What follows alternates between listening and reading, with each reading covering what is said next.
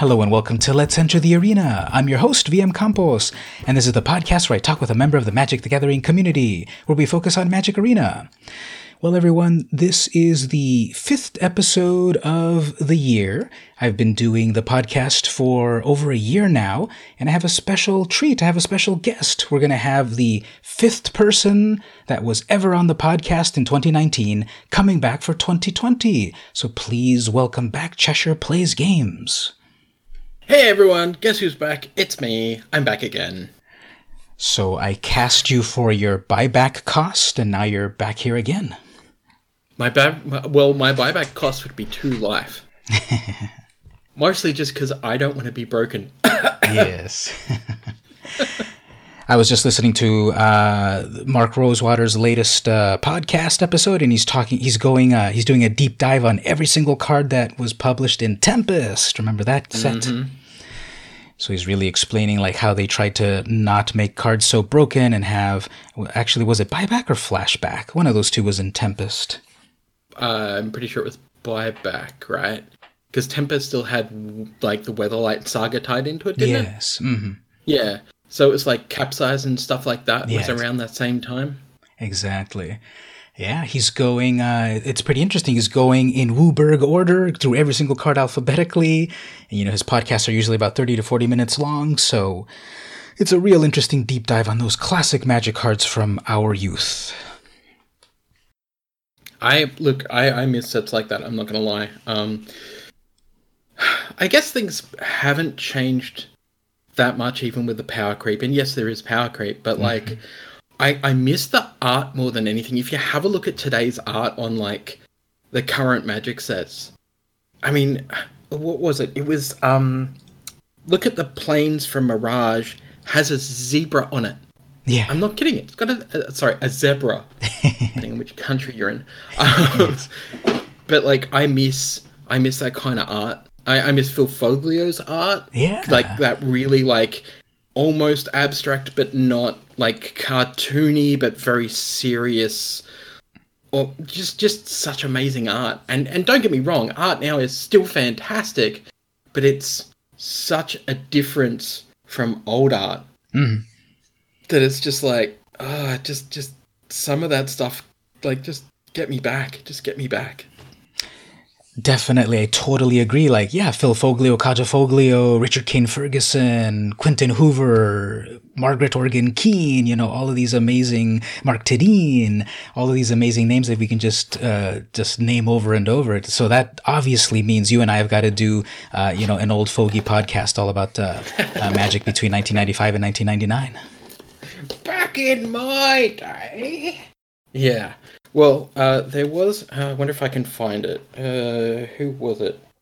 Nene Thomas, mm-hmm. Underground River. Yes, it is. So, I want I want everyone to go back to Ice Age and mm-hmm. have a look at Underground River from Ice Age, and you'll get a sense of what I'm talking about with this like kind of almost abstract. Just it it looks almost Japanese flavored, like inspired oh. for that art. It's just such a gorgeous land. Mm-hmm. But yeah. Hashtag old focus. I pulled it up on Scryfall and it like is yeah, Ice Age is one of my favorite sets from back in the day. Not amazing with power and such, although it did have these uh, pain lands um, and uh, just a lot of great, amazing art. And it has this great uh, style to it, even though they weren't really doing a magic story per se, like we know nowadays, or even blocks. This was never even officially sort of any sort of block, as far as I can understand. But that art is really cool. It's got that like Dutch angle, and you can definitely tell it's a river. And you got stalactites, and mm-hmm. um, impressionistic to a degree and cartoony ish, but still realistic. So yeah, I miss that old art too, even though the modern art is really, really good. Um, mm-hmm. Very polished, but I, I still uh, get a, a great sensation out of this old classic art you know, we were just jumping in so fast into magic because obviously it's always on our minds. But I forgot to give you an opportunity to self promote. Would you like to mention your streams, your Twitter, or anything at all? I mean, I guess so. Um, uh, the stream, not so much. So I guess I should start with an explanation. Mm-hmm. Um, I still play Arena quite a lot. Uh, I haven't been streaming as much Uh, I'm still part of the uh, the special streams when new sets are released and stuff. Whenever Wizards uh, thankfully put me into their their streaming lineup, I guess you could call it, when mm. a new set gets released. Uh, but generally speaking, uh, we've backed away from streaming a lot because we're about to embark on something a little bit new with the channel and what we do. So you can find me at youtube.com forward slash Cheshire Plays Games.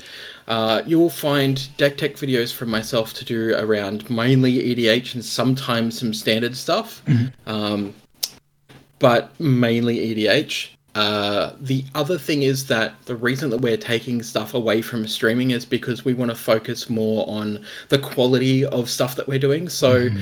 my deck techs are very basic and very easy. I'm just literally doing physical deck techs, mm-hmm. showing people the cards physically because uh, the production value required on making a deck tech versus the amount of views doesn't really line up at this point. So with those, we've backed away fully. Uh, and when I do preview cards, you're going to get a fully edited professional video, uh, mm-hmm. uh, like you've seen from my previous preview cards.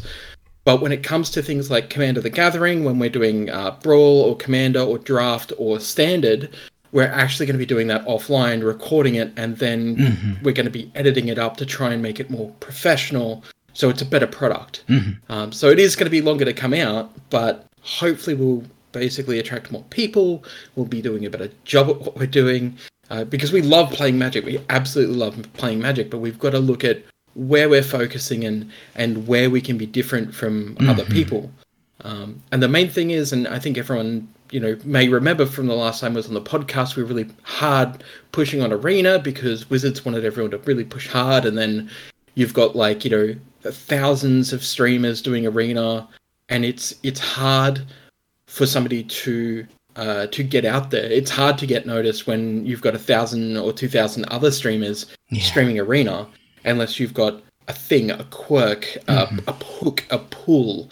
And unless you are somebody who's playing on the Pro Tour or writing for Channel Fireball uh, or commentating for, you know, TCG Player or SCG or one of those, unless you're a player who's known, it's very hard mm-hmm. for the common player to be able to get that recognition, especially being in Australia. So we're kind of backed off that to go, all right, well, let's reassess our situation.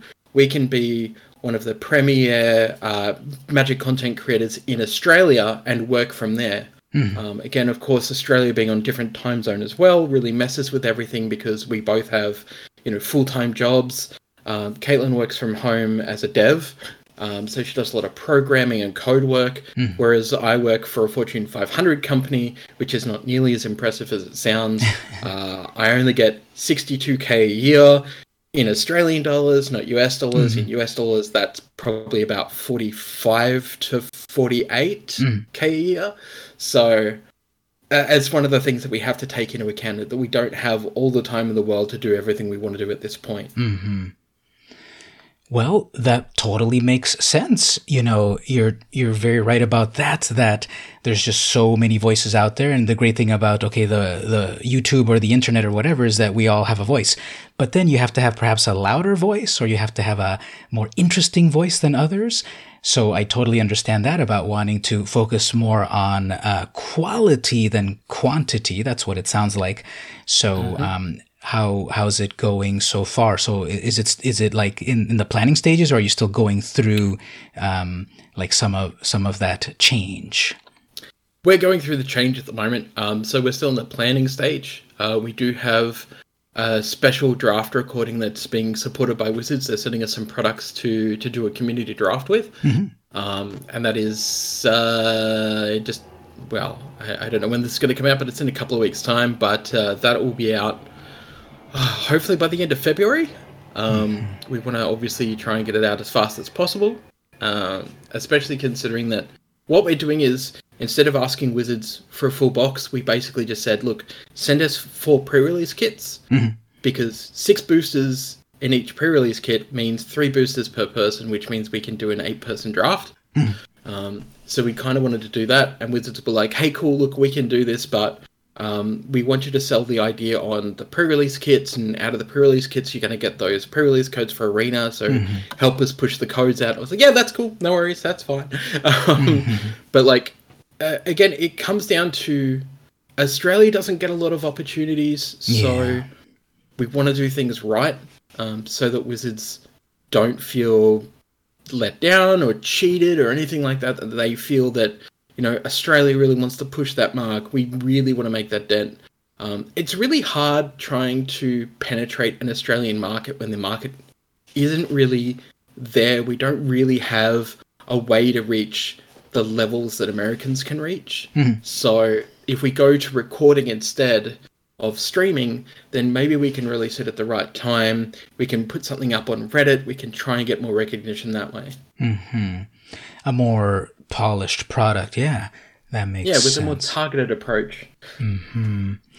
So this episode, by the time people hear it, which will be today, which is January thirty first um, pulling back the curtain. We're recording a little bit earlier than January 31st. Um, I don't know what you're talking about. We're absolutely recording on January the 31st. Exactly. And it's, you know, Saturday for you and it's Friday for me and all. Yeah, don't worry about it. It all works out. Internet time, it doesn't even exist. Don't worry about it. That's uh, right. I'm in the future regardless. yes. So definitely your uh, your timeline and all of that is is is is how you explained it. Yeah, the, uh, by the end of February and such. So, yep, this is going to be the fifth episode of the year, which will be. Oh, that's interesting. We've got five weeks in January. I hadn't really paid attention, but yeah, uh, January mm-hmm. thirty first will be on the fifth week of January. You'll, you're the you were the fifth guest back on the old days, the last decade, January twenty nineteen, and now you're the fifth guest on the first. Uh, you know, year of the new decade, 2020, in the far flung future of the year 2020 in the first month, but on the fifth week, five for five. so, thanks for sharing what your status is on on all of that. Um, let's talk a little bit about, well, what has come before to get us to the point now. Um, 2019 in general, even though the podcast focuses on Magic Arena, it's all about all Magic. So, like, the first big idea to talk about is how was your life in Magic in 2019? You know, general thoughts on playing mm-hmm. paper, mm-hmm. playing Magic, or anything like that. 2019 was was interesting. We got a preview cut, obviously. Mm-hmm. Uh, we did a live stream for that. That was pretty cool. Uh, that was interesting because we tried something different, which was we tried an actual live stream for the card reveal, and I don't feel like the quality of that was up to my usual standards. Hmm. Um, we did. It was something that we wanted to try. Um, I had a conversation with our local rep about that as well, who said, "No, I thought it was fine." I was like, "Well, I I appreciate that, however, because mm-hmm. I just felt like the lighting was off, and mm-hmm. yeah, I, I I like doing fully edited videos for that. So that was pretty exciting getting another preview card. I think that was number three personally, number four that I've been included in, mm-hmm. um, which is pretty cool uh, again, being an Australian, an Australian content creator, getting any preview cards is is real amazing. Um, mm-hmm. We reached over 700 subscribers uh, on YouTube, which was nice. I was trying to aim for a thousand, which wasn't really an unrealistic goal, but I mean, I think we started the year out at 560, and we ended up ended up at like 703 mm-hmm. by the end of December. I think now I'm up to like 713, which is nice. Mm-hmm. Um, we we we went to Magic Fest in Brisbane um, earlier this this year. Uh, this year was that just before Christmas or just after Christmas? Mm-hmm. Just before Christmas, wasn't it? I think it was before Christmas. Anyway, um, yeah, that was 2019. Good. That was interesting because it's the first time that I have specifically gone to a Magic Fest slash GP uh, with the specific intent of A, playing with the community, but also B, playing competitive commander or CEDH. Mm-hmm. Um, unfortunately, Channel Fireball didn't actually have any events for CEDH players. Oh. Which really misses the mark and shows that that that a voice needs to be there, a voice of reason. So originally they weren't going to even be doing uh, the uh, the the command zone, mm-hmm. not the command zone. What do they call it? Because they have the command zone, which is their special thing, but then they also have the commander area that they set up with. I the... think that's the name for it. It's just kind of generic. Uh, that's what I've heard it as command well, zone. There's, there's one that is the special one that they hold that has like special personalities, and mm. then there was the one they held here, which wasn't technically a command zone or whatever. That, it doesn't matter. Anyway, they basically decided to put the event on because we pushed for it. We were like, hey, we want that foil soul ring. Um, yeah. We will come.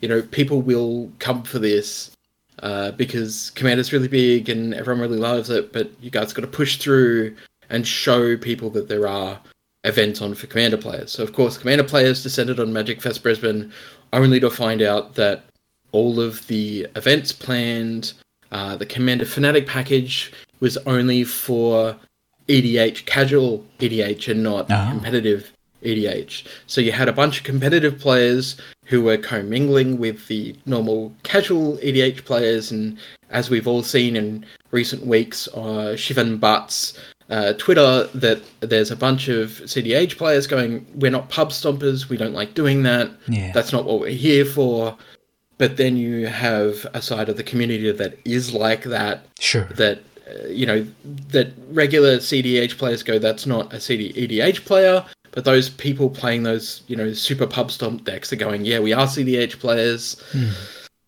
But the problem was that it, Channel Fireball didn't realize the market for having CEDH and just thought, oh, they just want Commander, we'll just do Commander. Mm-hmm. Didn't differentiate. So, I mean, yeah, Hmm. So the problem there is the fact that like uh, it's 2019. It's before, just before the big article comes out about how Wizards recognize that Commander is absolutely the biggest seller of Magic, mm-hmm. not competitive Magic.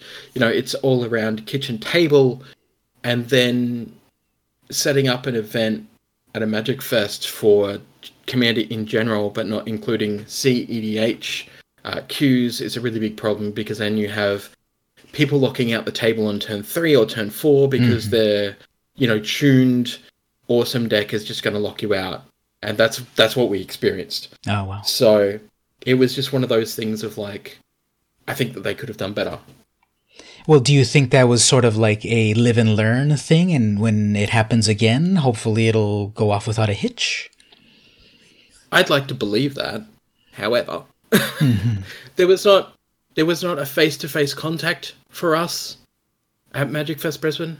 Uh, mm. There was no one that we could really give the feedback to, mm. other than like posting it on Twitter, which, as you can imagine, it's not always the best way because then people are going to chime in and go, "Well, sure, maybe you should have thought about that. Maybe you should have arranged with you know other CEDH players." It's like, well, that's not the player's responsibility. Yeah. Um, because when we did supply that feedback, the person at Channel Fireball who was manning the Twitter at that stage was like, uh, "Oh well, I mean, you know, at the end of the day, because every uh, every event for Commander has a pooled prize, you can just figure out how you want to do those prizes for everyone."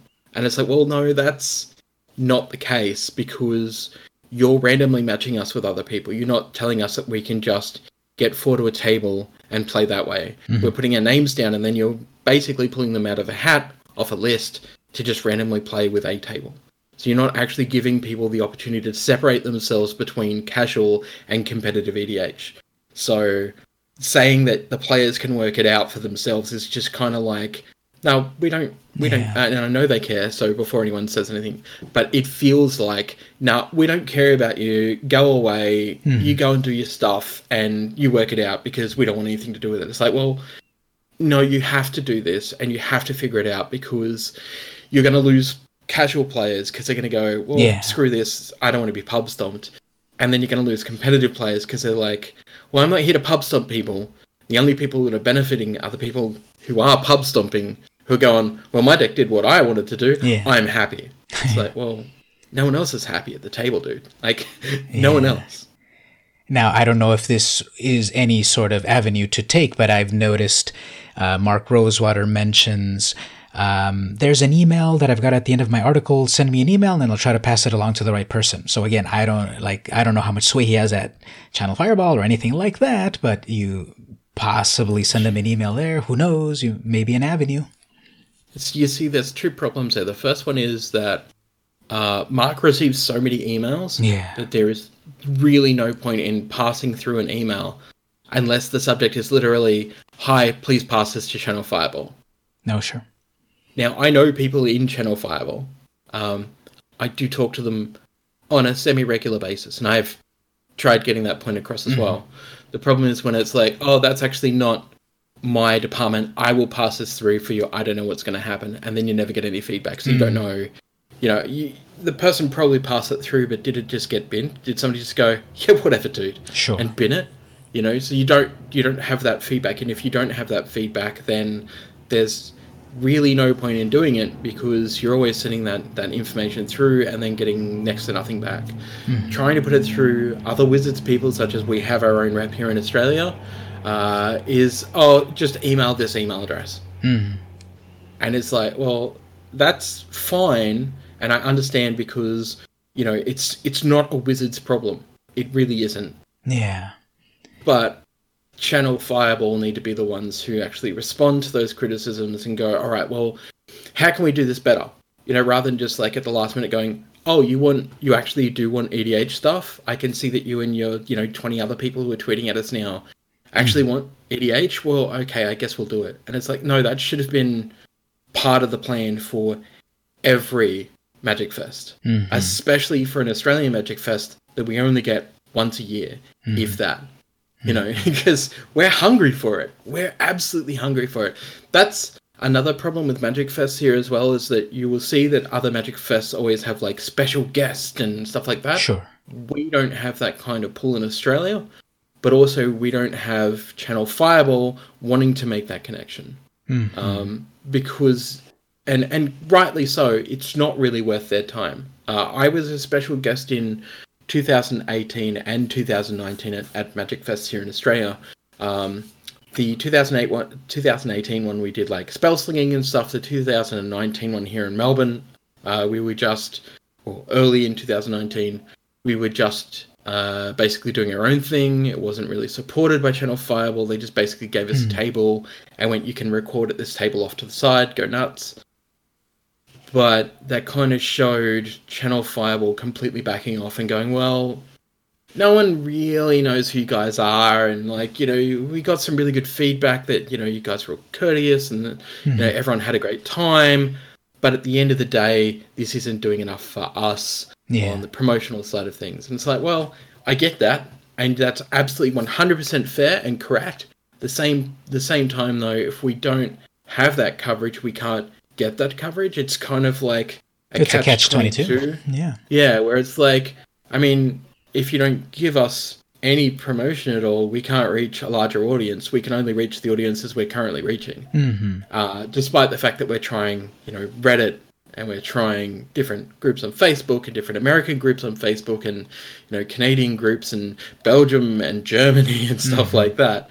Um, and it, it's it's just a tough sell for Australia because like America, it's easy. If you're a content creator, you can go and shake hands with the professor and with Rudy and with all these like big yeah. personalities and it's a cosplay and stuff like that. You can go and play with Shivam Bhatt and and Sheldon Menery, you know, and and uh, Josh Lee Kwai and all of those people. You can play with those people at a Magic mm-hmm. Fest. We can't. We mm-hmm. have no access to those personalities. We only have access to our other players that we're constantly trying to get in. Like, hey, you need to support this, but mm-hmm. we can only do so much. Um, and it's it's again, it's really hard. Like, you would expect that uh, myself being involved in four different preview cards, being involved in uh, the old streamer showdowns that used to happen, that people would know who I am. Nobody knows who I am. Hmm. If if you ask ten people, you're going to have maybe one or two of those Magic players go, oh yeah, I know who that is. The rest of them are going to go, I've never heard of this person. Why have I never heard of this person? They got preview cards? Who are they? because again, it's our responsibility to try and get out there, and we're trying that. But at the same time, there's only so far we can reach. So, Yeah, unfortunately, it's a bit of a vicious cycle, isn't it? If you don't have an audience, you can't increase the audience, so we can't increase the audience because we don't have the visibility, and it just kind of keeps going back and forth. You know, uh, my last guest uh, on last week's podcast was also mentioning kind of like uh, her displeasure with Channel Fireball. So I'm starting to see a pattern here. Do you think like uh, Wizards has a long term contract with CFB? And if they do, um, that's not going to change very much, is it? It's not going to change. Um, I think that they do. So there's two there's two thoughts to this. So number one, what's what's Channel Fireball's actual contractual role? Uh, is just to provide the tournaments. Uh, it's to try and get bums in seats. It's to run those tournaments. Mm. Uh, when it comes to that, they know that they're going to get a certain amount of people in certain venues, and they know that some content creators are going to get more bums and seats, such as, say, the Professor or Wedge. Uh, those people are going to bring in, you know, uh, more people because those people yeah. want to meet those people. Hmm. Unfortunately, though, it means that smaller content creators are going to be passed over. It's it's just not worth their time. Mm, but it's it's one of those things of like, well, if you want to build up new content creators and and start getting new content creators out there, how is that supposed to happen when those content creators are lost in a sea of content creators? Mm-hmm. Bit different for Australia, I guess, because we don't have that many content creators anyway. Uh, but same kind of problem where we're looking at well, how do we get recognized? How do we get out there? We're trying the best that we can, and you'll we'll always have people telling us like, but you're obviously not trying hard enough because you're not big. And it's like, well, no, we are. We're absolutely trying hard, as hard as we can, but we can't push through that next wall. And one of the things that I do see is sometimes you have a new content creator come along, and they'll be boosted by somebody who's bigger than them. Yeah. And and that's absolutely. I'm not not saying that everyone should get a handout at all. Yeah. Uh, it's something that's going to happen. You become friends with people, and somebody shares you out, and then bam. Yeah not unlike streaming, uh, it's it's a luck game, and that that's where you have to do this for the passion because you love what you're doing, and that's why we do it. It's not we want to be recognized by everyone, but it's more we love this, and that's why we keep going. We're trying to get it out there more because getting it out there more would be great, Mm-hmm. But I'm going to keep doing it. I'm not just going to step away and go, you know what, this didn't work. I don't care. Yeah. Because I do care. And I like getting my videos out there. And, you know, my videos only get like, you know, between 100 and 1,000 views sometimes. And that's absolutely fine. You know, the one thing for me that I love is when somebody comes and comments on my video and says something about the video itself, like how they really enjoyed it. Yeah. Um, I actually had one uh, recently where one of my uh, strongest supporters came back about a Maze's End Ranglos the Dragon Engine deck, and it's like I actually won with this deck. This is a great hmm. deck. I love it. It's so like nice and laid back for a deck, but it wins when it wants to, and I'm like, that's great. That's the kind of stuff that most content creators actually want to hear. Yeah. Um, but going back to the channel Fireball thing, I feel like it's not too much for them to have a couple of people spell slinging. Like have a couple of smaller content creators at, at your Magic Fest. You know, and it's not about like, oh, those people need to be known. Not at all. It's about showing your community focus. Because if you show that you're focused on your community and helping your community, it makes you look better in the eyes of everyone mm. out in the community.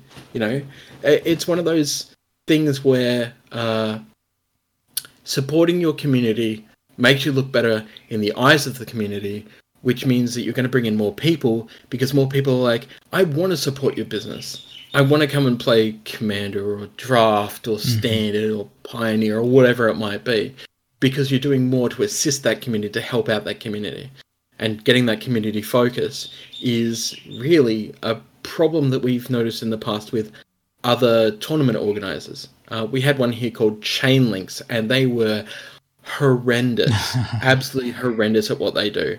Um, the the Magic Festival back then it was still a, a, a Grand Prix we had here in Melbourne uh, in 2000 and oh god, 15, 14, 15 maybe mm. was like Oath. It was during Eldrazi winter anyway. Um, pairings were constantly stuffed up. Uh, overbooking happened. People were sitting in chairs shoulder to shoulder, quite literally, you know, almost unable to play games. Mm. You didn't have enough table space for even your playmat, so people weren't playing with their playmats, you know, and, and all this kind of like crazy jank. No spare tables for casual stuff uh, no spare table for, and get this, for media people. Mm. And at that time, I was still a media personality. Um, we were drafting outside the venue in a rotunda. Oh wow! Because there just wasn't enough space inside the venue. Uh, so you know that that's that's that's a kind of thing. Like Channel Fireball are better than chain links, and they're probably I'm guessing 70 cent, 77% better than anyone who's run those major tournaments in the US previous to them, which is why Wizards have gone. Wizards have gone, all right, well, you have a track record that's proven. Mm. You've shown that you can run these big tournaments quite well. Yes, there's always going to be teething problems. Yes, there's always going to be problems.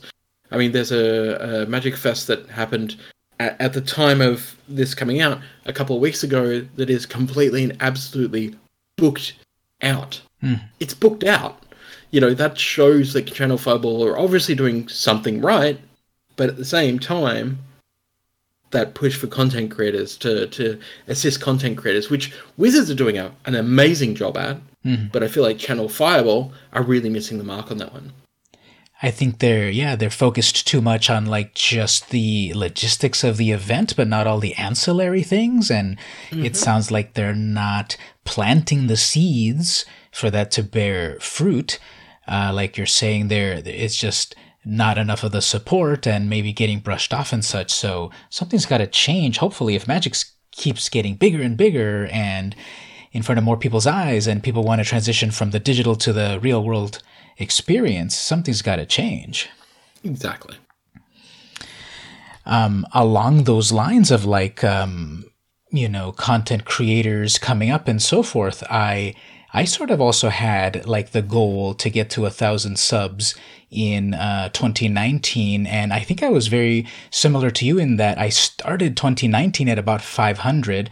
And I don't know if you use that one website, socialblade.com. Mm. Have you heard of that? Yep, I use it all the time. So I was using that, and that was that was projecting me that I was going to get to a thousand before the end of the year, and that didn't pan out for me. So I, it looks like there's a lot going on internally in YouTube, the algorithm. I don't know what's going on that I did see a definite slowdown. I remember like for several weeks at the beginning of 2019 and at the end of 2018, um, like, you know, that little YouTube counter would, would say, you know, there were like 30 or 40 new, 50 new subscribers. Um, and then that really trickled down to, it tapered off to like 10 and 15 and such. And so I, I'm not at that goal either. And obviously, you know, numbers are, you know, it's it's a popularity contest or whatever, but that that goal of 1000, I I had it in my sights as well because that's also when it's worth it as a content creator that you get a little bit um, a little bit of money off of that for even for your efforts. But it sounds like for both of us and probably for a lot more other people too, like that uh, elusive 1000 is still elusive. Mm-hmm. That's exactly it. Uh, with a uh, YouTube's made a lot of changes recently. Um, even before the the big what's it called Afra Afro. I think that was COPPA. Thanks, COPPA. Yeah. So even before that, there was a whole heap of uh, really just ridiculous changes they made to the algorithm. So it meant that you know you couldn't find videos easy. I mean, even if you go back to oh, when was it? Uh, Yuriko the Tiger's Shadow when that came out. I made a deck tech and people actually couldn't find it in the search function hmm. at all, despite using the keywords that I put in there. You know, wow. um, and that just says to me like the the changes that YouTube had made are making still are just not good. There's just so many issues with that. So it's I think it's just it's always changing, um, but that leads to less discoverability as well. Yeah, it's like you watch one video on one topic, and obviously the algorithm is supposed to surface more of what you might be interested in, but then it just gets too too narrow. Like I watched one video about how to make pickles, literally, and then now I see just so many cooking videos and it's like well i just wanted to see that one video i don't really need to change my whole i don't youtube i don't want to change my whole focus just to, to cooking i want to keep it on magic and tech and stuff like that comics but uh, that algorithm that's another thing that needs that needs work and it's surprising youtube's been around what a, more than a decade and they're still figuring uh, figuring it all out it seems yeah it's been a long time now hasn't it like 15 years yeah quite about, a while about 15 years i think Fun fact the very first YouTube video was actually about uh, some kids visiting the San Diego Zoo. So, right in my backyard, basically. wow. That's my claim to fame that uh, I live in the city where the first YouTube video existed. but your claim to fame, you know, uh, preview cards and all of that's very impressive. I got that one preview card that everyone got, that, that one, a Johnny card. so that was fun. But yeah, congratulations on that. And uh, hopefully in 2020, you continue to get some preview cards, get make some cool content, reach out to more creators, uh, and keep the early access stream uh, event going on. I was also invited to um, to a few of them in, in 2019. Um, so thanks, Wizards of the Coast, uh, for inviting us on both of those. Um, overall, like uh, when you try out those events, what do you think in general about just getting this preview, like some of the earliest people to try out the latest cards? I mean, it, it's it's really cool. Uh, we get to do it obviously before the general public, which. Uh, it also means that we can get you know the general public involved in what we're doing because they can tell us you know what cards they want us to use or what mm. decks they want us to use and stuff like that so we can always put it out to them like hey what do you want us to do mm. which is awesome you know like this is a thing that wizards don't need to do they could just stick this to just the high level you know content creators yeah. and just screw everyone else over and just go no we don't care but they realize that you know it's it's it's like uh, what was I can't remember who came up with it, but there was a whole thing.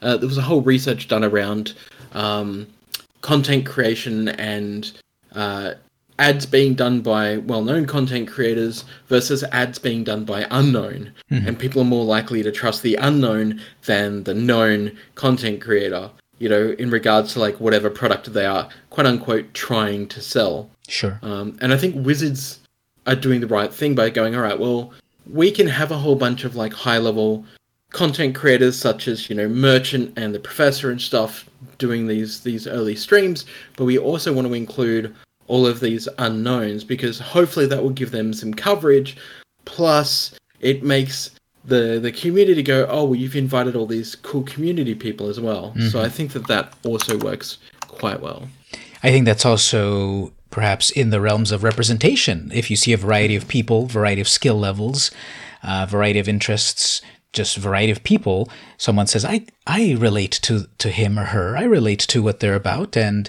um, I trust that Wizard is giving them access. So that's pretty cool. I'll go check it out. I'll be hyped for it." Him, her, them. Important distinction. Oh, sure, sure, yes. Yeah. Sorry, advocate. of course, yes. Uh, I do want to be inclusive. Him, her, them. Yeah, that makes sense. I've mm-hmm. also got to work on my own, uh, you know, unconscious biases and such like that, and just try to always improve as a person. Mm-hmm. Even I forget sometimes, to be honest. Um, yeah. It's it's one of those things. Uh, and I'm looking to say, even at my age of 42, uh, because I'm an old man, but I can still learn some lessons. Um, my my partner is actually uh, non-binary, oh, so okay. um, drilling it into my head constantly that it's uh, that using they them is the precursor here for the pronoun uh, rather than her yeah. Uh, is is one of those things that you have to completely retrain your brain to do if you're not used to it. Um, and it's now 2020. Should we be used to it? Well, yes, but a lot of people haven't had to handle uh, different pronouns yeah. for a long time. Um, and it's not something that's just happened. It's it's kind of been there for a very long time. Definitely. But it's now more pronounced than ever um, that we, we really need to be taking into account you know how people feel, uh, using our empathy, Mhm. and making sure we're using the right pronouns when we can. Um, you're not always going to use the right pronouns. If somebody corrects you, absolutely switch. Sure. Yeah, uh, being open and empathetic, definitely. So, um, like uh, when Autumn Burchett won the first Mythic Championship, that was uh, a great moment there for a non non-binary person being in the spotlight. So. Uh, that's what I was saying earlier about the, the representation for Wizards giving uh, access to as many people as possible. Like you were saying, well, maybe not just the top level content creators or the ones with the biggest followers and names, uh, a little bit of everyone. You know, uh, when I was looking in that private Discord that we that we can't talk about, or you know, they, they won't invite us back. but um, the uh, I saw just lots of people there, and uh, from every from every walk of life and uh, skill level and everything. So that's just amazing to be a part of that. Exactly, and that really shows.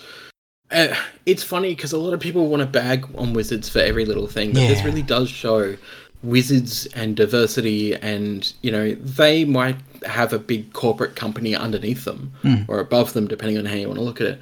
But at the end of the day, the staff from wizards are absolutely 100% trying to be all inclusive, Yeah. which is why they've changed how they use pronouns on cards. They've started coming out with like we need to tell you the pronoun of this particular character in MTG story. Yeah. Uh, so that, you know, we don't misgender somebody like Ashiok, which is a they, them, Mm-hmm. um, rather than a, a he, him, or she, her.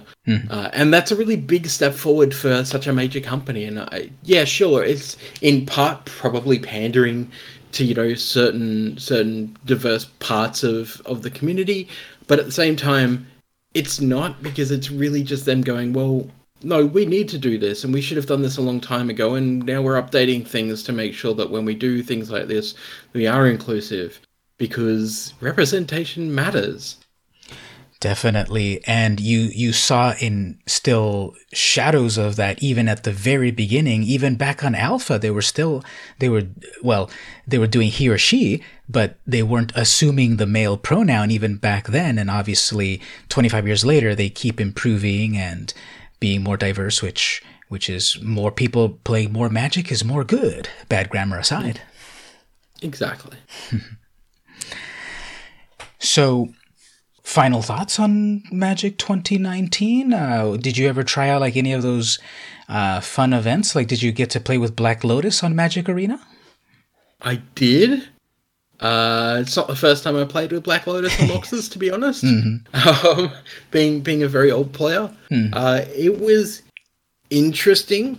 Uh, I it, a lot of people speculated that they would be bringing stuff like that back permanently. I don't think that that's the case at all. I do think that they will keep very very powerful stuff like that as a kind of once off for their events.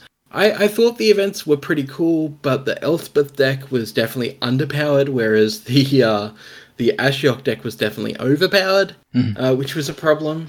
Uh, especially when you know on turn three I can drop a, a a creature that you just can't kill that's too big for you, and it's just gonna like smash your face in. Um, Sorry to interrupt, but uh, I had a person on turn one playing the Elspeth deck um, do the shenanigans to bring out a Cavalier of Dawn on turn one with a Black Lotus and I guess a Mox or two. And so it can be broken with the right amount of variance and such. But yeah, I definitely felt the, the Ashiok deck was a, a little bit more, uh, a little stronger, especially with the, the little nightmares that it would make um, to, you know, steal off the top of the deck. I think um, so. There's a couple of hmm. There's a couple of things that are yay magic and boo magic. Uh, so yay magic for finally bringing brawl onto arena. Boo magic for making it a paid Yeah. event to play all the time. Um, the Brawlidays events, where it's like, well, why don't you just let us play all the time rather than just like, oh, you can you can play all the time as long as you're just challenging your friends. Like, Yeah. nah, give us a queue, mate. Give us a queue. Um, I think that introducing uh, the the introduction of Pioneer uh, in in paper was really cool. Uh, I think the introduction of Historic on Arena uh, was certainly a head turner um, because it's something completely different to what we were expecting. Uh, the card choices, in my honest opinion, that that they were introducing were not the best. Um, because we were expecting like a certain power level, and instead we got stuff that was just kind of like average, just like yeah, it's alright, but you know, it's nothing special. Like you paint it up to be special, but it's not really. Yeah, weren't they mentioning brainstorm, perhaps worm Yeah. coil engine? Yeah, they were they were saying that they were they were looking at bringing some pretty big stuff in, but that was their their kind of hook to it. It was like Sure. we might be bringing this stuff in at some point, and it's like, well, uh, maybe if you had started with that. But I mean, yeah, like I I personally still think that um, I'd love to see Commander, like actual Commander on Arena. I know that that's a lot of cards, and it's probably never going to happen in that way.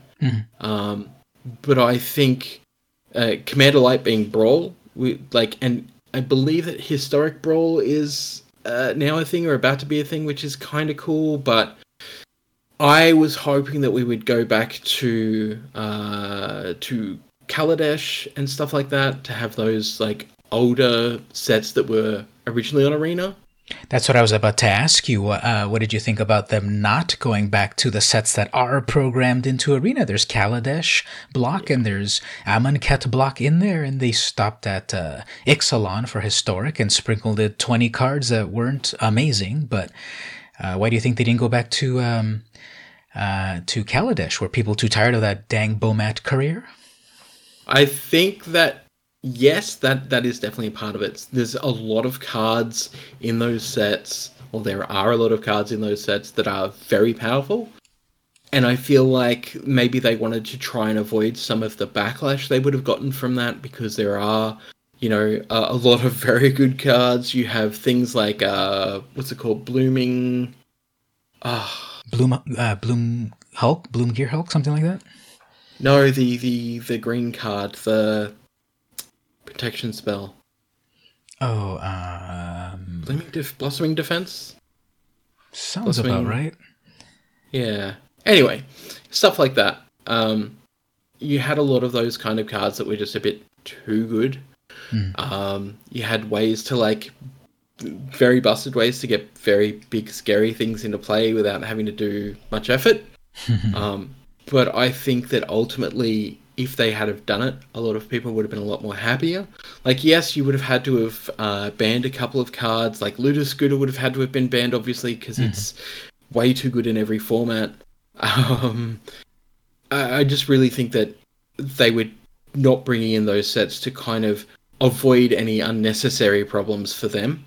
Um, I also think that they didn't want to test too many sets out, which also makes sense. Like if you're doing a historic format for Arena, uh, and you've already progressed past those sets, it's hard to reintroduce older sets that you currently don't have in your quote unquote collection, um, because then you're talking like beta sets instead of release sets. Mm-hmm. So having to go back and put those old sets back into people's collections isn't going to work. And then you're going to have people complaining, well, why don't I have access to all of these cards? Because I had all these cards during beta. It's like, mm-hmm. well, you didn't pay for those cards. Well, I know that, but I had these cards on my account. Why can't I have them back? Or Yeah. maybe that is another problem that bringing those sets in meant that it would automatically activate those cards because they were something that were in your collection for the most part or for most people Yeah. then trying to sell new people on that idea is hard because then the new people are like well Jim Bob has all of the cards. Why do I need to pay for the cards? It's like, mm-hmm. well, because if you want to play with them, you're going to have to spend your wild cards and your hard earned money getting them back, and then it creates a whole big problem from that. You know that that's kind of obvious now that you mentioned it, but I hadn't really thought about it. That yeah, I was also playing back during the beta when the when uh, Amonkhet and Kaladesh block were in there, and yeah, I did have those cards. You know, uh, R.I.P. Anointed Procession and uh, Regal Caracal. Cat deck. yes, the thing was, yeah, that that's true. We we if we were playing in the beta back then, we had those cards, and if they reactivated those cards, would we get them back automatically, or did have to repay repay for them? And if we had to repay for them, then people would have the backlash on that, like, well, I had them originally, and if we didn't have to pay for them again, then it's like, well, now I've got to earn them again. So yeah, wizards sometimes it's just cool to hate on everything that they do, and that's that's not cool. You know, the company gives mm-hmm. obviously it's a corporation and needs to make money and so forth, capitalism, whatever. But um, they seem to be listening to the community. They seem to be trying to walk this tightrope that there's sharks on all sides and um, they they uh, I don't envy them, but uh, in the end, we get to play Magic when everything works well. Exactly. So, speaking of Magic, in 2019, we had several sets that entered Standard. That was Ravnica, Allegiance, War of the Spark, Core Set 2020, and Throne of Eldraine.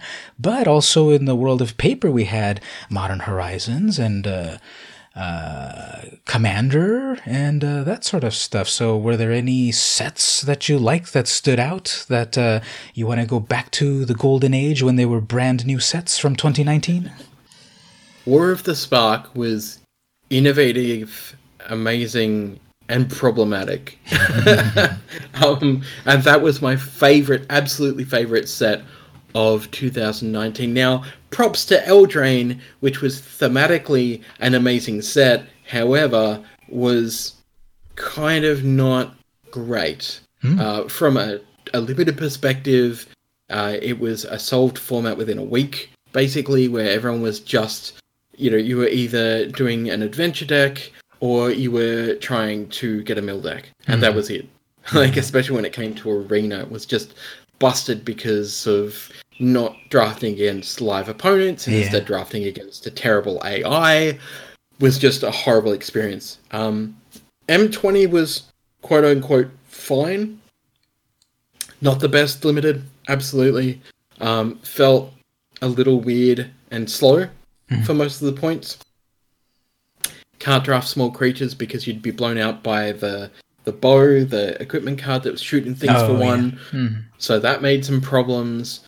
Uh, I feel like M20 was a bit of a disappointment overall. Uh, had some great pieces for standard, but other than that, was kind of fell short of the mark.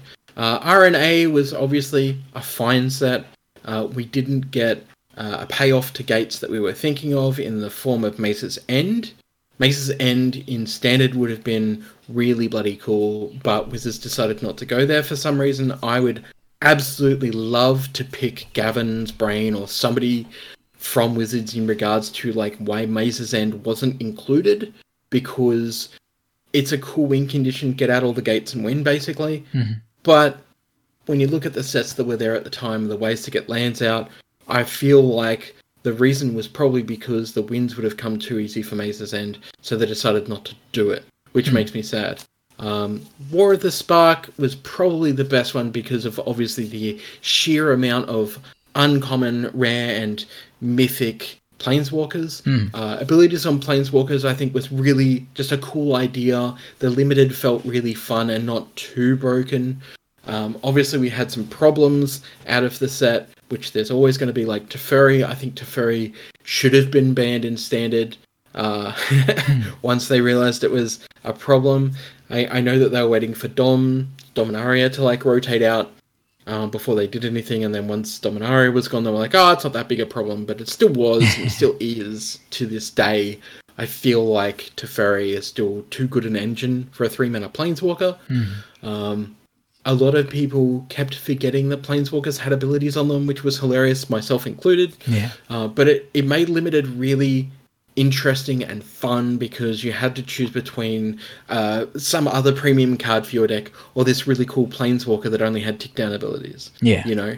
Um, going back to Eldraine, the the the draft format and the limited format itself felt underwhelming. Um, some of the cards that were put in the set were obviously way way too good, mm-hmm. and the power level of the set isn't as top heavy as you would expect. It's actually very bottom heavy, so it's not a very powerful set overall, but the things that are powerful were way too powerful, like Oko. Yeah, or even like getting a Gilded Goose turn one, or being able to play the Once Upon a Time turn 0 um, mm-hmm. um, like those enablers really uh, got the ball rolling in a variety of ways. So when uh, when I played limited uh, on Arena for those sets, I noticed that I was able to win all right. Like for me, all right is like five, five, three. You know, um, mm. best of best of one that that queue, the ranked queue, and that was uh, for RNA and War. I was, uh, you know, five and three and such, maybe six and three once in a while. But when I got to mm. M20 and Eldraine, I was struggling to do like two wins, two to three.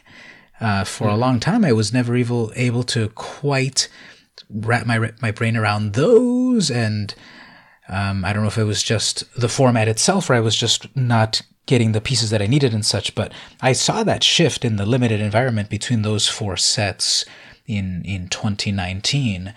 Um, what about you know paper? Anything outside of arena that uh, caught your attention? I mean, Modern Horizons was fine, um, but it was overpriced for what it was. Absolutely mm. overpriced for what it was. It felt like the attempt at a master set without actually making a master set, um, which goes back to the Eldraine problem of you know, some very powerful top end cards, but mostly not. Um, obviously, Wrenn and Six completely busted. Two mana Planeswalker, who would have guessed in a land stack? Hmm. um, there was some some great reprints and stuff in it, but it just fell way short of the reprint mark. Uh, Commander 2019 was just a horrific mistake. Hmm. Um, and there's and there's something I need to preface here with. Uh, I generally speaking, defend most Commander products because a lot of people look at it like, oh, but what about the the the returning player who's you know looking for all of these like expensive reprints? And I usually say, you know what, it doesn't matter. Don't worry about it. Like if you've got enough powerful cards outside of the reprints, don't worry about it. It's all good. Unfortunately, with 2019, it felt like Wizards completely backing off power level hmm. and trying to go, all right, well, let's dumb it down a little bit. Let's let's not do all these like whiz bang reprints and stuff. Let's just try and make this product as friendly as possible.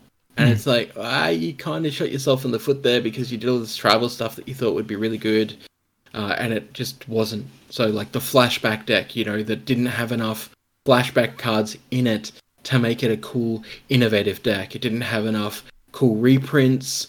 Uh, it was missing stuff that you know could have been key to the deck and the the actual commander itself felt kind of underwhelming. Uh, the same with the eggs deck, the um, proliferate tokens deck. Mm-hmm. We've done token strategies in commander to death, to death. Just we're not interested. It's not a fun deck. It's boring. It has no cool tricks.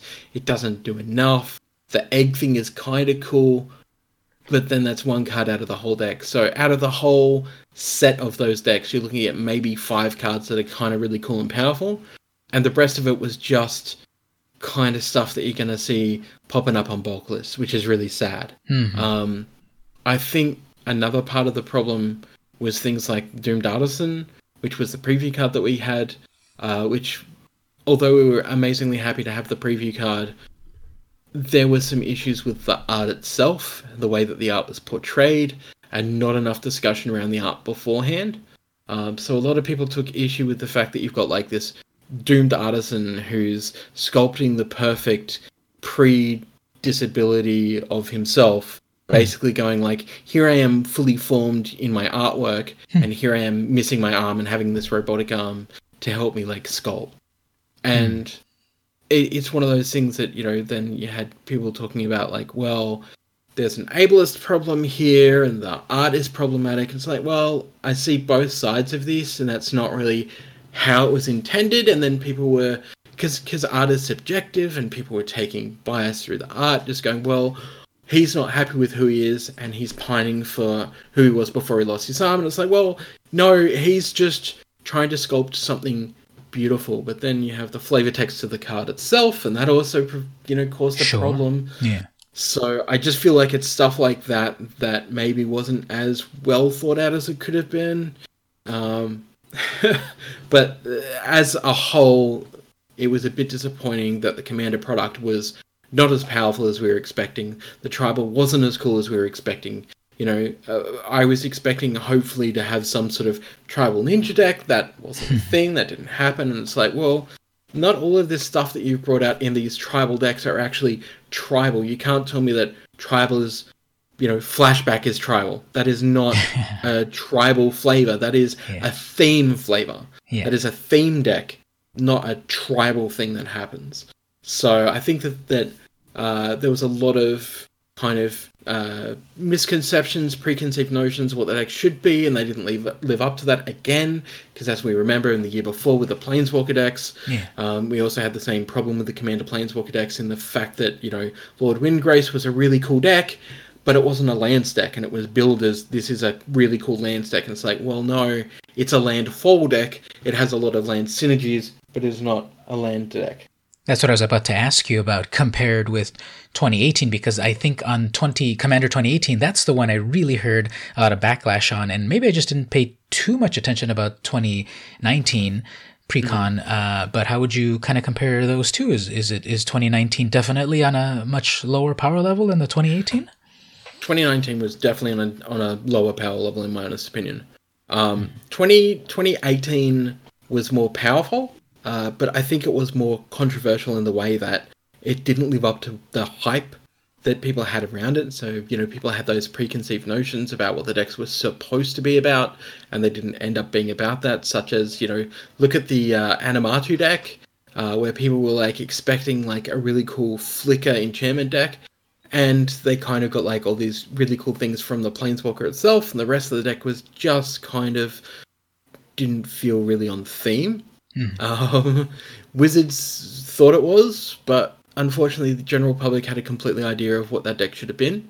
Um, and that led to a lot of discussion around well, if Wizards think that it should be like this, then are they really part of the community? Are they paying attention to what's being played in the community? Which, and and I'm going to say this, I know that Gavin Verhey absolutely is 100% involved in and absorbing the community. Um, but mm. a lot of those notions that the community felt were being um, given incorrectly, such as the land stack, and then they were calling out like, well, if wizards are playing with the community, who are they actually playing with? Because none of us call a lands deck a land fall deck because that's not really how lands work. Uh, and the, the notion goes back to obviously legacy and formats like that, and how those legacy decks and modern decks work with lands, such as Scapeshift and things like that. Hmm. Well, 2020, we're going to see a huge influx of Commander product. Uh, thoughts on that? I'm excited and worried for my wallet, Rip. um, Ikoria, Ikoria, Ikoria, uh, the the commander set that's coming up uh, giving me an option to be able to draft a commander set. Yeah, you've sold me absolutely. I actually, uh, I have a friend who's been working on a commander cube uh, for drafting, and the first thing I said to that friend was like, "Well." Ikoria is coming up, so I mean, yeah, we can try out your cube and we can maybe do a video on it. But I mean, at the end of the day, you're probably going to be retreading what Wizards are going to be doing sure. in a couple of months anyway. yeah. But uh, that gets me excited because how is that? How is that going to bloody work? Uh, you're telling me that like I need to choose what a commander straight up for my draft? Am I going to be getting getting a commander with my packs to draft? Like, how is this going to work? How am I going to, you know, make a full hundred card deck or is it going to be less? I assume that the rule is going to be probably a 60 card deck or something like that, and it's going to be quote unquote Commander Light because you know not unlike draft versus constructed where draft is 40 cards yeah. and constructed is 60 cards and i'm thinking it's going to be something like that so 60 instead of 100 makes sense but the the sheer thought of trying to choose and it's going to have to all be multicolored commanders having to choose a commander and then worrying if there's fixing in the set, which yeah. there's going to have to be fixing of some nature um, to go along with it, and then trying to hopefully not draft the same thing that somebody else is drafting mm-hmm. just sets sets my brain on spin. So I'm I'm 100% sure Wizards has it covered, but the little niggling part at the back of my mind is saying sit sit back and wait for previews because Yeah. making any comment on it now is going to be devastating. You can't say that it's going to be shit because it's likely going to be really bloody cool, but hesitant. Well, I'm going to go out on a limb and say that this is obviously where they're going to reprint Fetchlands. We need that mana fixing, right? we do. That will be interesting because if they do, we will face an age-old problem of amount of product shipped slash printed versus demand versus hawkers. Yes. Uh, and I don't say that lightly. That's that's why Wizards hasn't reprinted fetch Fetchlands into standard yet because a the secondary market that they don't care about. They kind of do it a little way. Um, they know that the secondary market would jump on any set like that. We did have that with some guilds, the the guilds uh, Painlands, the the Yeah, the, the shock lands. so I mean, those lands are still fetching about ten bucks each, which is bloody amazing considering. Um, and there was a shortage of product at one point because we had a whole heap of scalpers buying up boxes, and the general public wasn't able to get in on that before those scalpers did. So there was a shortage of boxes at one point. Wizards had to reprint, and everyone had to wait. Not unlike the recent Brawl decks. Yeah. Everyone, please bear that in mind because Arcane Signet, if you think the Brawl decks were bad, imagine it with the expensive fetch lands. Imagine it with uh, Scalding Tarn and Misty Rainforest and even Polluted Delta, which is only like, I think, $27 US.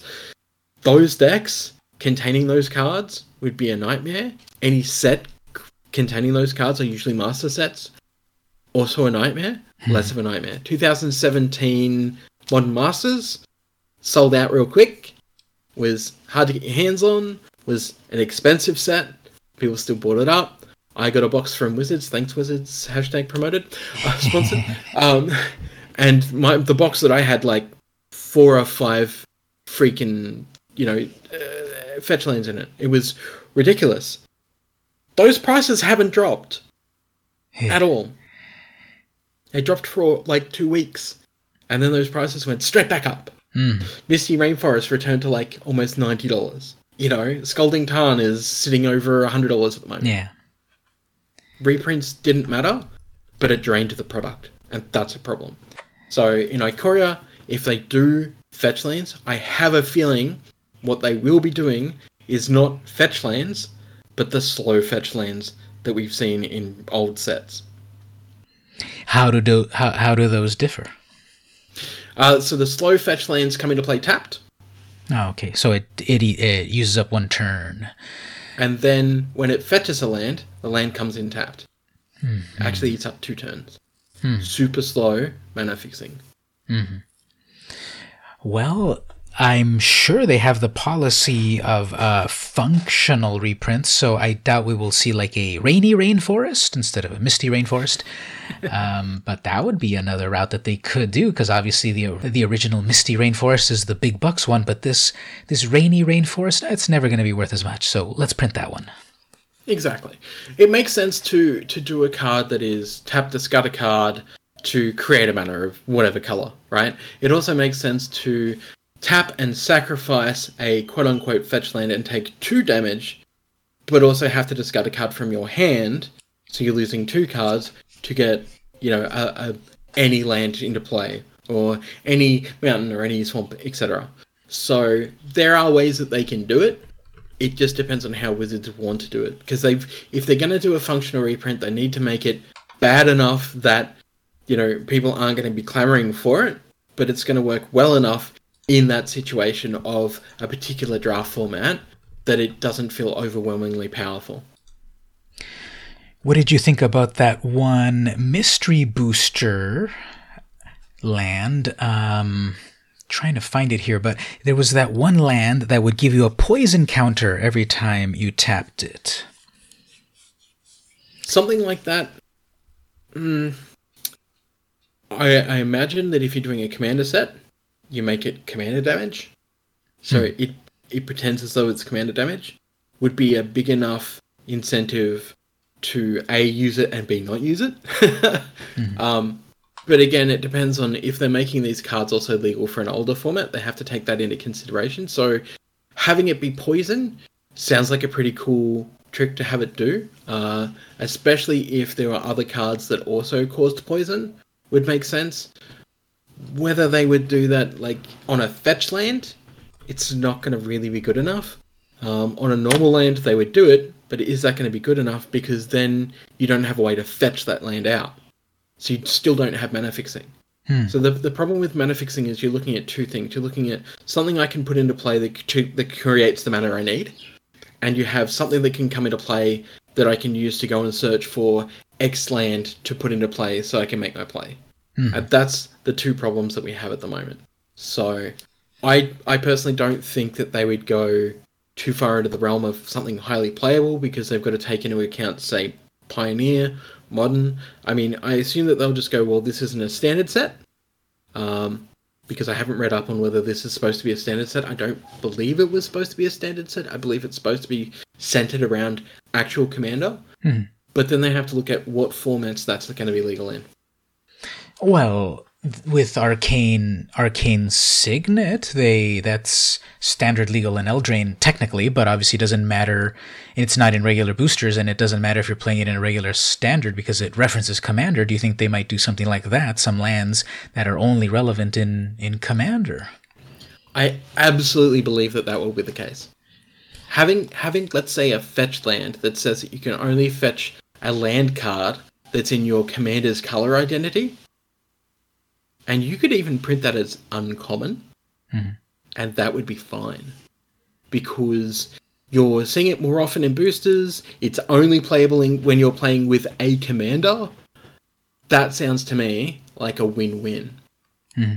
It also drives commander players to go and find foil copies because we all know that, you know, a large portion of the commander community love having their bling. Um, I don't particularly care about foils myself. Mm-hmm. Um, they may make it a rare just because they don't want it showing up that often.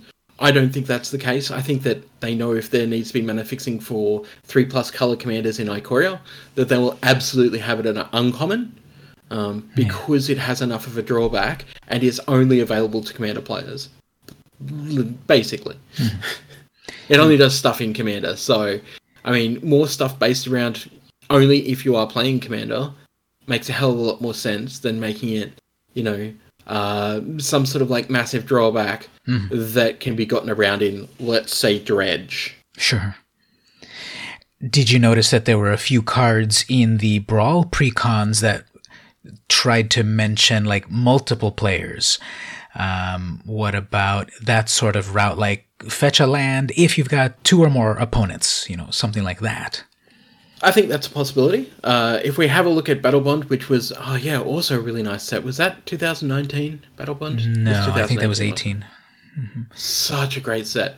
Um, if you look at Battle Bond and their uh, their multi land, oh, yeah. I'm going to call them the, mm. the, multiplayer lands, the lands that up to untapped when they came into play. If you had two or more players, yeah, absolutely. Can you imagine having a land that says tap and sacrifice this land if you have more two or more opponents, go searching for uh, insert land type here, put into the battlefield, yeah. untapped, right? Mm-hmm. Or tap and sacrifice this land, go searching for X land type, put it into play, tapped.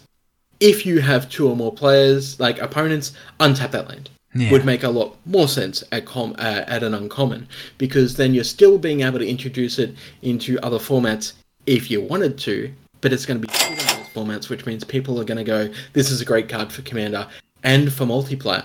Plus, it means that you can actually put it in uh, like two-headed giant drafts as well if you were doing a oh, Chaos two-headed giant, which sounds amazing. Mm-hmm. Well, uh, I think we solved it for Wizards, so hopefully we'll get our royalty check once uh, those are published. Plausible deni- deniability, right? yes. They probably already thought about this for sure. Yes, I'm sure they, from what I understand, they plan their products years in advance, so I guess we're going to owe them royalties. Whoops.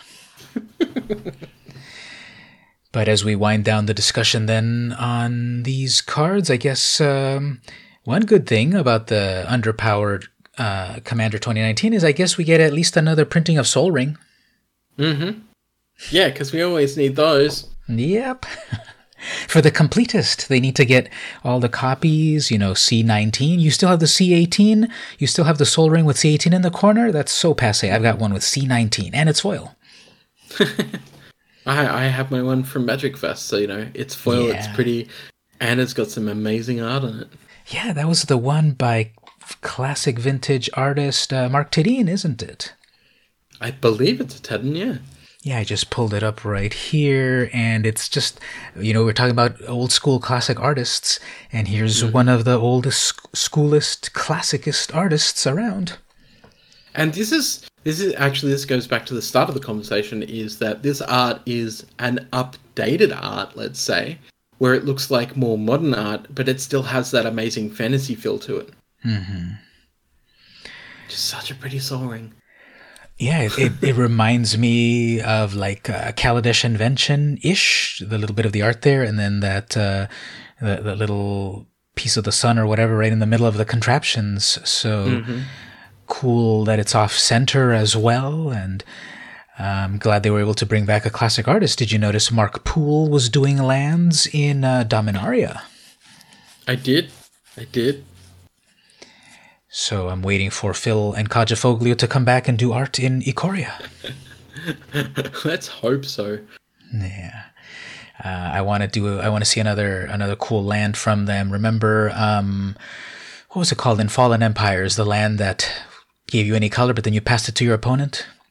Something oh, rainbow, rainbow bridge, or something Fallen like that. Fallen Empires. yeah. So, uh, speaking of favorite cards, uh, what were some favorite cards from 2019 that uh, ring a bell? Oh, that's that's an interesting one. Um, to be honest, I didn't really have any. Uh, I wish I did. I could tell you Oko, but that's not true. That was my most hated card of 2019. um, Fires of Invention's probably the closest to my favorite card, just because of the the unbelievable shenanigans yeah. Uh, that the deck, the the, the the the deck itself is built around, mm-hmm. depending on how you want to build it.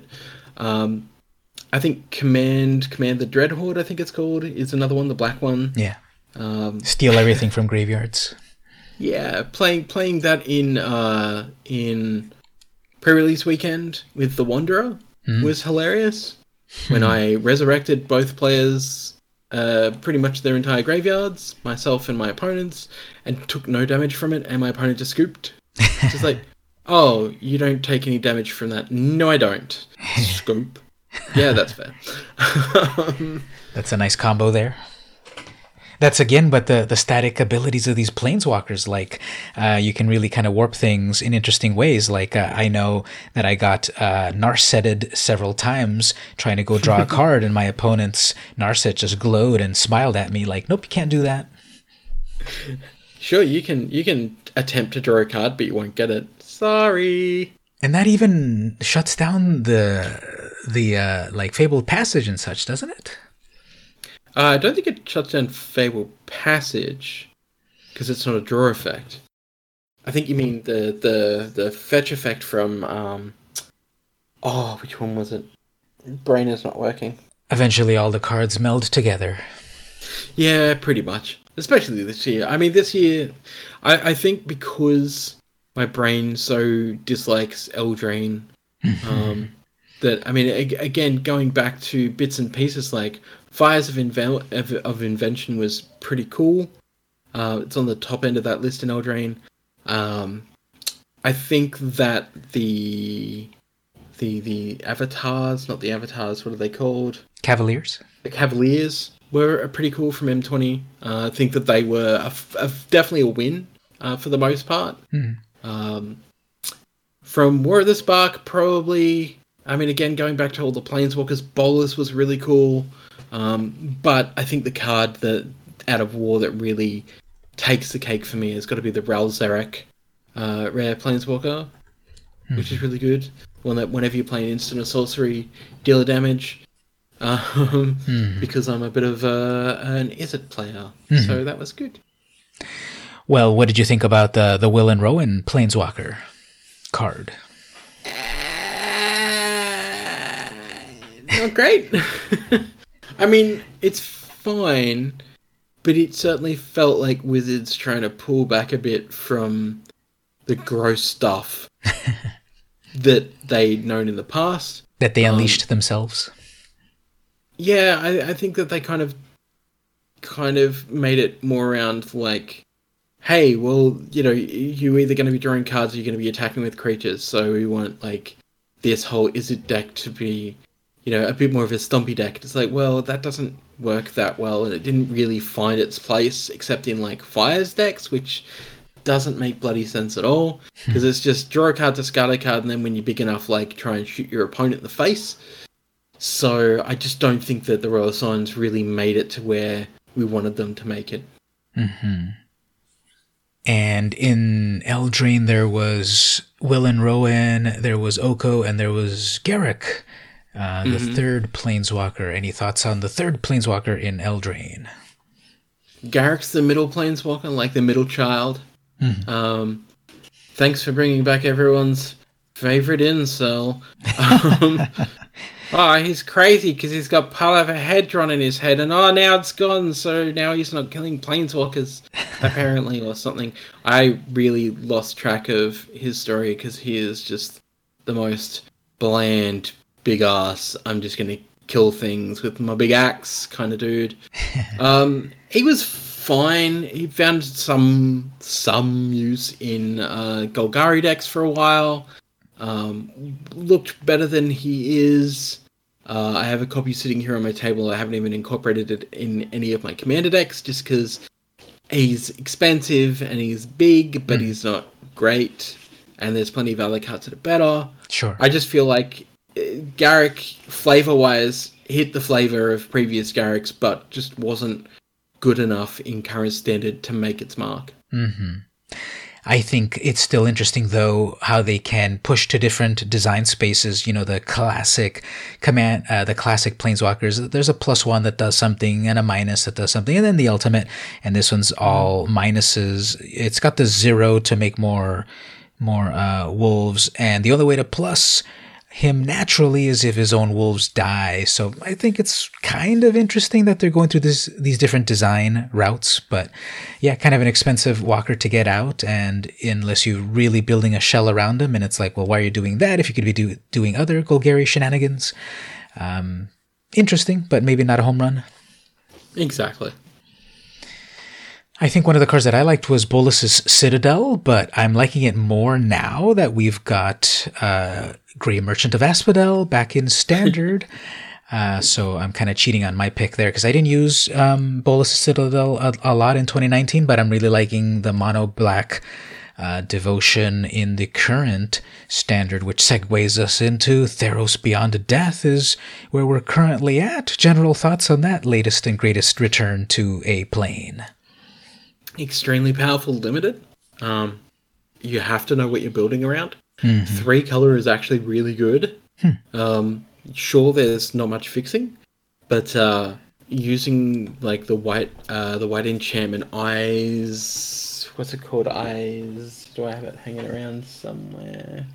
Did I put it somewhere else? The one that gets you a planes or the saga or no? Something else? It's it's the one that gives plus one plus one and vigilance to a creature for one white is amazing. It also has uh what's it called?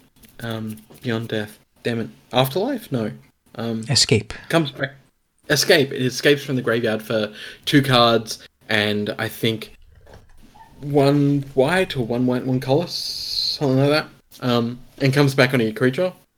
Mm-hmm and so it's very hard to get rid of unless your opponent's like getting stuff out of your graveyard, which there's a lot of graveyard hate, but mm-hmm.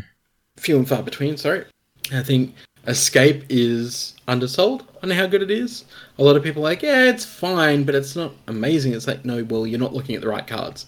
Yeah. Um, being able to play uh, a lot of like decent blue stuff. Like there's an enchantment creature that bounces enchantment creatures, or it bounces enchantments back to your hand during your upkeep, so you can reset stuff and replay them for extra value.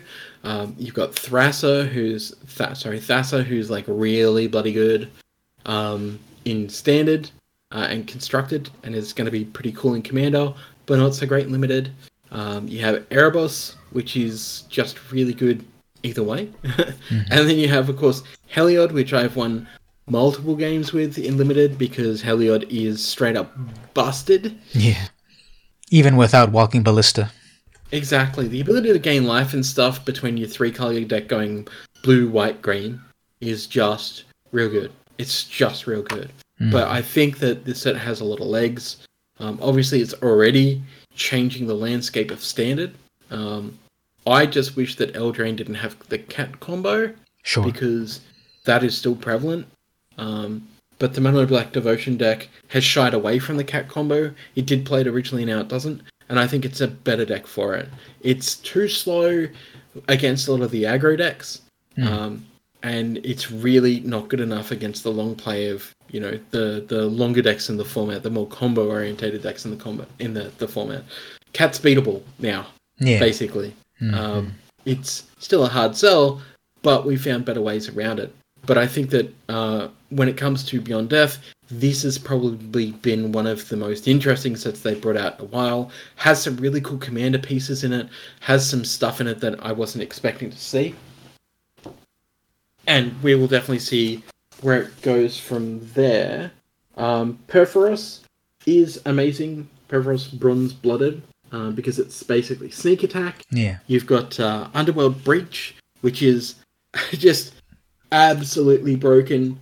Um, and of course, you have uh, the Hound of um, Athreos, which is the lock your graveyard down so you can't do anything, hmm. which I think is super fun and flavorful. Um, being the Hounds of Hell and being a three-headed good doggo. So yes. I'm I'm really excited about what this set brings to Commander. To be honest, more than anything. Mm-hmm. I just played earlier some arena and someone was living that Purphoros dream come true because they were able to sneak attack in Drakuseth and um, uh, the other I was playing uh, historic, so it was uh, I guess the volcanic dragon that one four four flyer with haste. Yep. so yep, they suddenly had all the devotion and they had the god uh, come to life and they had Drakuseth attacking with haste and then the four four dragon as well, and they had emptied out their hand, and it was GG because that's mm. that's exactly what that deck wants to do. That's it. Especially when you can drop like a battle pig, and then just put a creature into play, tap and attacking. It's like, ah, oh, I'm screwed. Yes. Or multiple activations of Purphoros as well. It's like, yeah, oh, that's a big dragon, and it shoots my everything for what? Oh, I'm just yeah. gonna take a lot of damage here, aren't I? uh, the creatures and me right in the face. So mm-hmm. uh, for its original mana outlay, it's not that much of a problem. But when you can pseudo sneak attack it in, it's a big problem. Exactly. Like, yeah, sure, it's more overcosted on both angles than sneak attack, but having a sneak attack effect on a commander yeah. is massive. Having a sneak attack in standard and historic and you know all that kind of stuff and even in brawl is pretty out there. It's pretty far out to believe that we have a card like that, which is not a broken card by any means, but extremely good. And if you're not prepared for it, you are going to be run over. There is no winning against that card when it's online yeah. if you don't know what you're doing. I'm seeing more people use these gods in brawl decks so mm. I think that's already starting to to see some fun stuff happening there with these brand new cars that have just been out only a, f- a few weeks. Well, as we record the podcast, uh, we just had the release uh, here in the U.S. and when the when it releases, it's been out for one week. So I'm already seeing uh, changes. What do you think about these cards just being out so early, quote unquote, early in this digital format? I think it's fine. A lot of people want to complain about it. Just like, oh, but if it's out early, who's going to go and play paper? That's not correct at all because people who are playing digitally are still going to go in and play in paper. Um, I do believe that there is uh, a slight disparity between people playing online and people then going and playing in paper because they've been playing online but nothing's stopping you from playing online anyway, even if the set's not online. There are ways to do it. We yeah. know about that. It's always been like that. So you may as well just jump on Arena, like, you know, a couple of hours early or whatever, get some practice in. Why yeah. not? Mm-hmm. One thing that I noticed after playing lots of arena and then playing in paper for the pre-releases is is that uh, there's no more hand holding. You got to remember to be on your game and tap your own stuff, and don't put it at 45 degrees. Exactly. You have to remember how to play.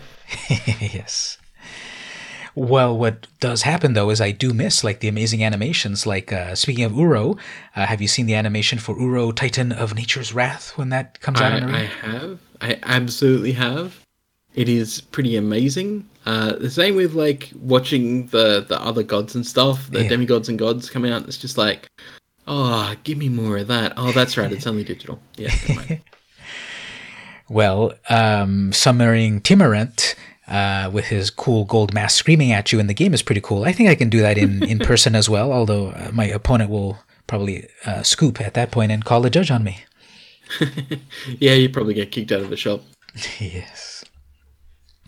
So it's still early on Theros Beyond Death, but I think it's going to be pretty cool and a lot of pieces for Commander also and stuff for Brawl. And we've got a whole plate of stuff. Uh, what do you think about like the whole roadmap? Well, it, there's not a lot of detail, but what do you think about the whole roadmap already being revealed for 2020? Because we're going to get Ikoria, then we're going to get, you know, Core Set 2021, and uh, then Return to Return to Zendikar. Pretty exciting. Um, we've got there's a heap of Commander products coming out, so hopefully yeah. we snag another preview card. Um, but I mean, I'm excited about all the commander stuff that I'm going to get my hands on by the end of the year. You know, there's going to be so yeah. much stuff, and yeah, it's a problem, but it's no worse than any other, you know, release or set. It's just there's going to be more stuff for commander players to like sink their teeth into to to attempt to afford. Yeah, you know, might need to sell off some of the the awesome foils I've got sitting around in a folder, which is fine. You know, or some of those uh, kidneys that are sitting around, perhaps. Exactly, a faux kidney. Um, well, like to put that into perspective, um, I had three dual lands that I sold off just to attend the Brisbane Magic Fest. Oh. This is this is the start, the life of a commander player. Yeah. I I don't have spare copies of those dual lands. You know, they weren't super expensive and they were a bit damaged, but you know, it's it's one of those things of like if you want it hard enough, you're going to find ways to try and sure. pay for it if you can. Mm. Like even uh, even I can't afford everything, and this year we're seeing everything. There's going to be so much stuff coming out that I just I can't afford. That I'm going to try and you know sell off extra stuff and what I what am I not using in decks that's worth money and like yeah. do I really need that you know X Y Z Phyrexian whatever that's sitting in a folder that I've used in like one deck in the last you know 12 months. Yeah. Um, but I, I really am just pretty excited with all of the commander products coming out. I love absolutely love playing Magic playing commander and you know getting the social aspect in and anything that gives me the chance to have more of that social aspect like just put it in my eyes just shove it in there. I'm i'm i'm up for it. Like let's let's do it. Let's smash some faces in with some commander. You know all this product coming around. I'm just yeah i'm pretty excited yeah, we have to not forget the gathering part of Magic the Gathering because it's not just about brewing some great decks in theory, it's about playing them, and the digital way to play is very convenient, of course, but playing with actual people and doing politics or just enjoying a drink and such with them and laughing and enjoying the camaraderie of it all, that's the part I think that I hope uh, people don't forget about. Exactly. I mean, that's that's at the end of the day if you're not having fun playing, why the hell are you playing? Yeah. That's just like when people say, go into a job that you enjoy. You know, why are you going to be in a job that you don't want to be at just to pay the bills? Try to do something that you care about. So try to play a game that you care about, that you enjoy. Or if you're not enjoying it, then yeah, what are you doing? Exactly. If you're not enjoying it, take a bloody step back and reassess. Maybe take a break for a couple of months. Mm-hmm. Maybe play some other games that shall remain nameless that are about these monsters in your pocket, I guess. yeah, pretty much. well, I guess we covered all of the topics we, we were planning on. Any general thoughts on anything magic related that you'd like to get off your chest? I think we hit on pretty much most of the stuff. Um, yeah, uh, come come read my articles at uh, puremtgo.com as well, where I freelance sometimes. mm. other than that, I think we're, we're good. So, is that the main thing you want to promote at the moment? What about any Twitter or anything like that? Where else can we kind of hear your musings and such? Sure, you can find me uh, on Twitter at twitter.com forward slash Cheshire Plays. Uh, again, youtube.com forward slash Cheshire Plays Games. Uh, yeah, just come follow me. I'm I'm easy to talk to for the most part. If you yell at me, I'll probably block you. uh, you say anything disparaging, I'll probably block you. So as long as you're not a jerk, I'll probably like having a chat with you. I think if uh, more people operated under that under that plan, it would pretty work. It would work out pretty well. Don't be a jerk online. Yeah, or offline too. Don't be a jerk. It's it's uh it's a pretty good line. It's a good one to have. Hmm. So I'm on uh, Twitter as well, uh, twitter.com slash vmcampos. I've got my website, vmcampos.com. I'm on YouTube and Twitch. I stream on Saturdays, 11 p.m. Pacific time. So just find me there streaming, hanging out, playing some fun jank stuff, trying to climb the ladder. And oh, I'm also on Patreon, patreon.com slash vmcampos. People can just follow on Patreon for free and it alerts you to everything that I do. I put a lot of free stuff there. Or if people want to pledge for a dollar, you get some exclusive stuff. If people pledge at $2, I'll actually mail them a vintage magic card from my collection. No, not a Black Lotus and uh, that's one of the best places they can just keep up to date with me. Um, oh, and I just got on the hottest new uh, app right now. I don't know if you've heard about this. It's called Byte, B Y T E. I have heard about it. So it's like Vine 2.0, and I've already made some dumb bites or vines, whatever they're going to be called there. So that's another place where people can find me. VM Campos all over the place. So, Cheshire, thank you so much for being on the podcast again, and uh, hope to have you again at another on another time. Absolutely. Thanks for having me, and thanks for letting me ramble. well, uh, the main stipulation of the podcast is we have to love magic, so you fit the criteria. damn right, I love magic. All day, every day. this has been VM Campos, and I'll see you in the arena.